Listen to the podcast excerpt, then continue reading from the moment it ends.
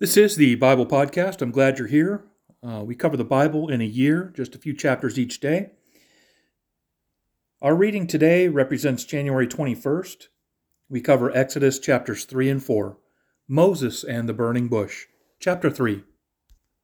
One day Moses was tending the flock of his father in law Jethro, the priest of Midian. He led the flock far into the wilderness and came to Sinai, the mountain of God. There the angel of the Lord appeared to him in a blazing fire from the middle of a bush. Moses stared in amazement. Though the bush was engulfed in flames, it didn't burn up. This is amazing, Moses said to himself. Why isn't that bush burning up? I must go see it. When the Lord saw Moses coming to take a closer look, God called to him from the middle of the bush, Moses, Moses. Here I am, Moses replied. Do not come any closer, the Lord warned. Take off your sandals, for you are standing on holy ground. I am the God of your father, the God of Abraham, the God of Isaac, and the God of Jacob. When Moses heard this, he covered his face because he was afraid to look at God. Then the Lord told him, I have certainly seen the oppression of my people in Egypt. I have heard their cries of distress because of their harsh slave drivers. Yes, I am aware of their suffering.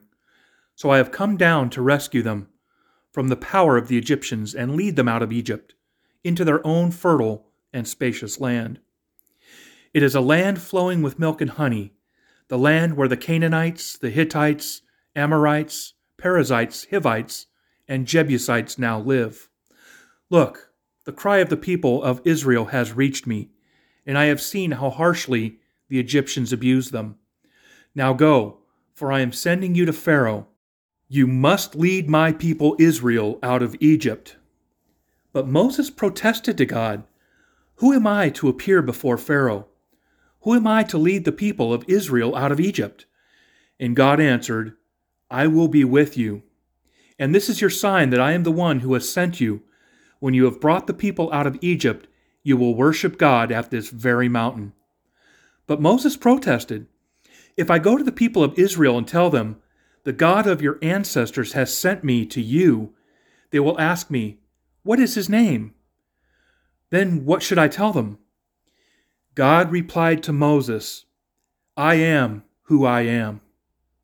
Say this to the people of Israel I am has sent me to you. God also said to Moses, Say this to the people of Israel Yahweh, the God of your ancestors, the God of Abraham, the God of Isaac, and the God of Jacob, has sent me to you. This is my eternal name, my name to remember for all generations.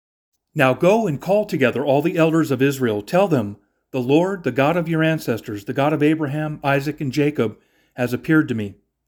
He told me, I have been watching closely, and I see how the Egyptians are treating you. I have promised to rescue you from your oppression in Egypt. I will lead you to a land flowing with milk and honey the land where the Canaanites, Hittites, Amorites, Perizzites, Hivites, and Jebusites now live. The elders of Israel will accept your message. Then you and the elders must go to the king of Egypt and tell him, The Lord, the God of the Hebrews, has met with us.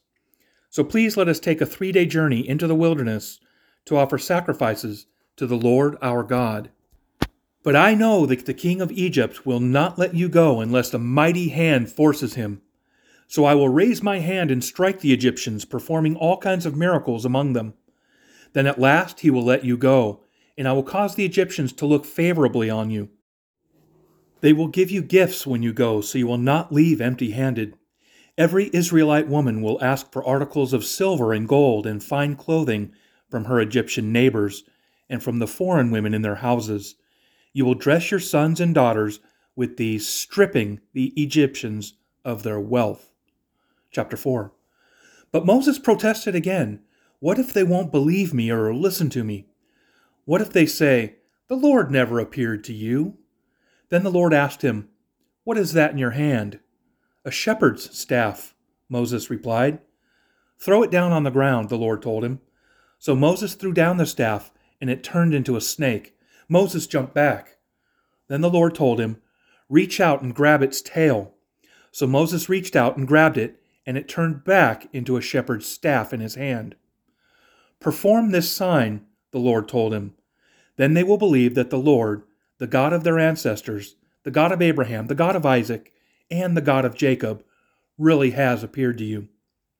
Then the Lord said to Moses, Now put your hand inside your cloak. So Moses put his hand inside his cloak, and when he took it out again, his hand was white as snow with a severe skin disease.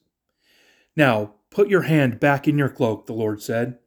So Moses put his hand back in, and when he took it out again, it was as healthy as the rest of his body.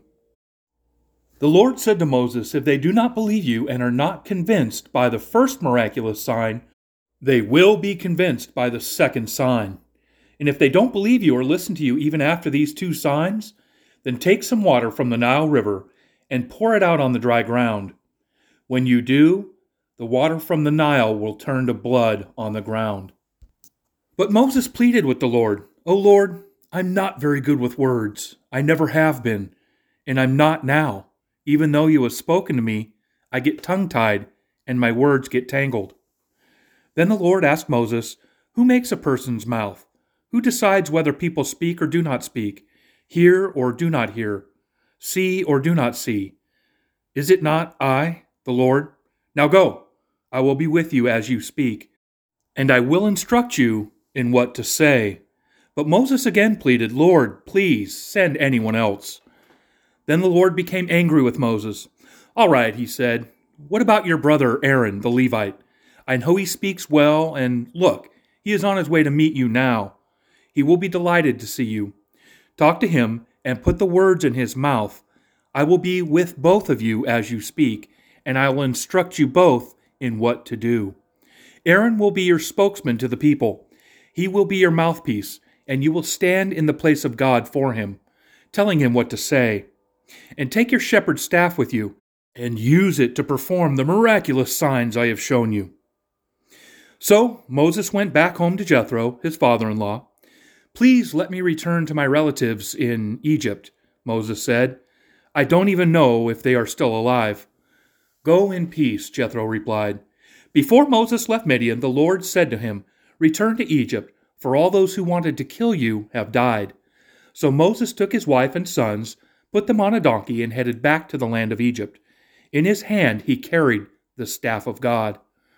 And the Lord told Moses, When you arrive back in Egypt, go to Pharaoh and perform all the miracles I have empowered you to do. But I will harden his heart, so he will refuse to let the people go. Then you will tell him, This is what the Lord says Israel is my firstborn son. I commanded you, Let my son go, so he can worship me. But since you have refused, I will now kill your firstborn son. On the way to Egypt, at a place where Moses and his family had stopped for the night, the Lord confronted him and was about to kill him. But Moses' wife, Zipporah, took a flint knife and circumcised her son. She touched his feet with the foreskin and said, Now you are a bridegroom of blood to me. When she said a bridegroom of blood, she was referring to the circumcision. After that, the Lord left him alone. As a side note, this incident is shrouded in mystery. That Zipporah responded immediately and circumcised her son suggests that she and Moses had discussed the possibility of doing so previously and had decided it was not necessary. Why would having an uncircumcised son lead to God's intent to kill the rescuer he had carefully prepared and called? Perhaps if Moses had arrived in Egypt claiming to represent the God of the Israelites' ancestors, and yet had not done the one thing God had commanded of his followers to this point, then the people would have been less inclined to follow God in a radically exclusive way.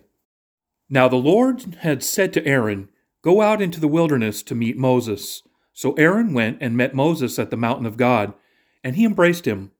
Moses then told Aaron everything the Lord had commanded him to say and he told him about the miraculous signs the Lord had commanded him to perform. Then Moses and Aaron returned to Egypt and called all the elders of Israel together. Aaron told them everything the Lord had told Moses, and Moses performed the miraculous signs as they watched. Then the people of Israel were convinced that the Lord had sent Moses and Aaron. When they heard that the Lord was concerned about them and had seen their misery, they bowed down and worshiped. Okay, so it's about to get real. Uh, looking into these chapters, dedication is necessary for success. However, dedication without compassion can be horrendous. Moses became one of the most dedicated leaders ever, but he never lost his compassion. No doubt his desert years taught him this. He had learned that he could do nothing in his own power. The desert years had been a wonderful education for Moses. If he had not had this experience, he could never have led God's people through the burning wilderness. He had learned how to survive in that hostile environment where death awaited at every turn. Moses was thoroughly dedicated to God, but also had a great love and compassion for his enslaved people. Looking deeper, even deserts can be holy ground. Moses detested the desert experience, but it was there God made him compassionate and taught him things he would soon need. God's resounding, I am, drowns out our weak, I can't. God knew Moses better than Moses knew himself. Therefore, God called and had already equipped him. Our eyes must be refocused from the problems to the promises. As long as Moses dwelled on what couldn't be done, he was helpless. Now God refocused his vision. We already have the tools in our hands to do what God asks us. Moses only had a staff, but when it was empowered by God, it became a rod of divine authority. Total dedication to God's way must be made, or we will lose the deadly battle. Moses had delayed circumcising his son. God now insisted on obedience in every detail.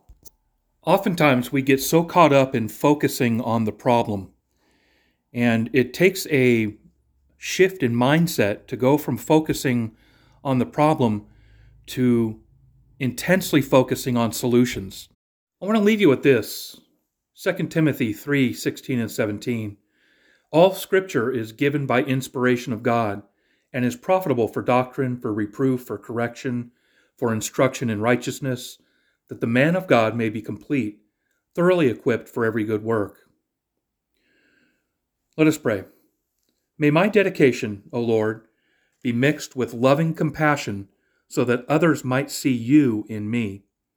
May I remember you have uniquely prepared me for where I am right now. God bless you guys. Get out and serve someone. We'll meet again in chapter 5.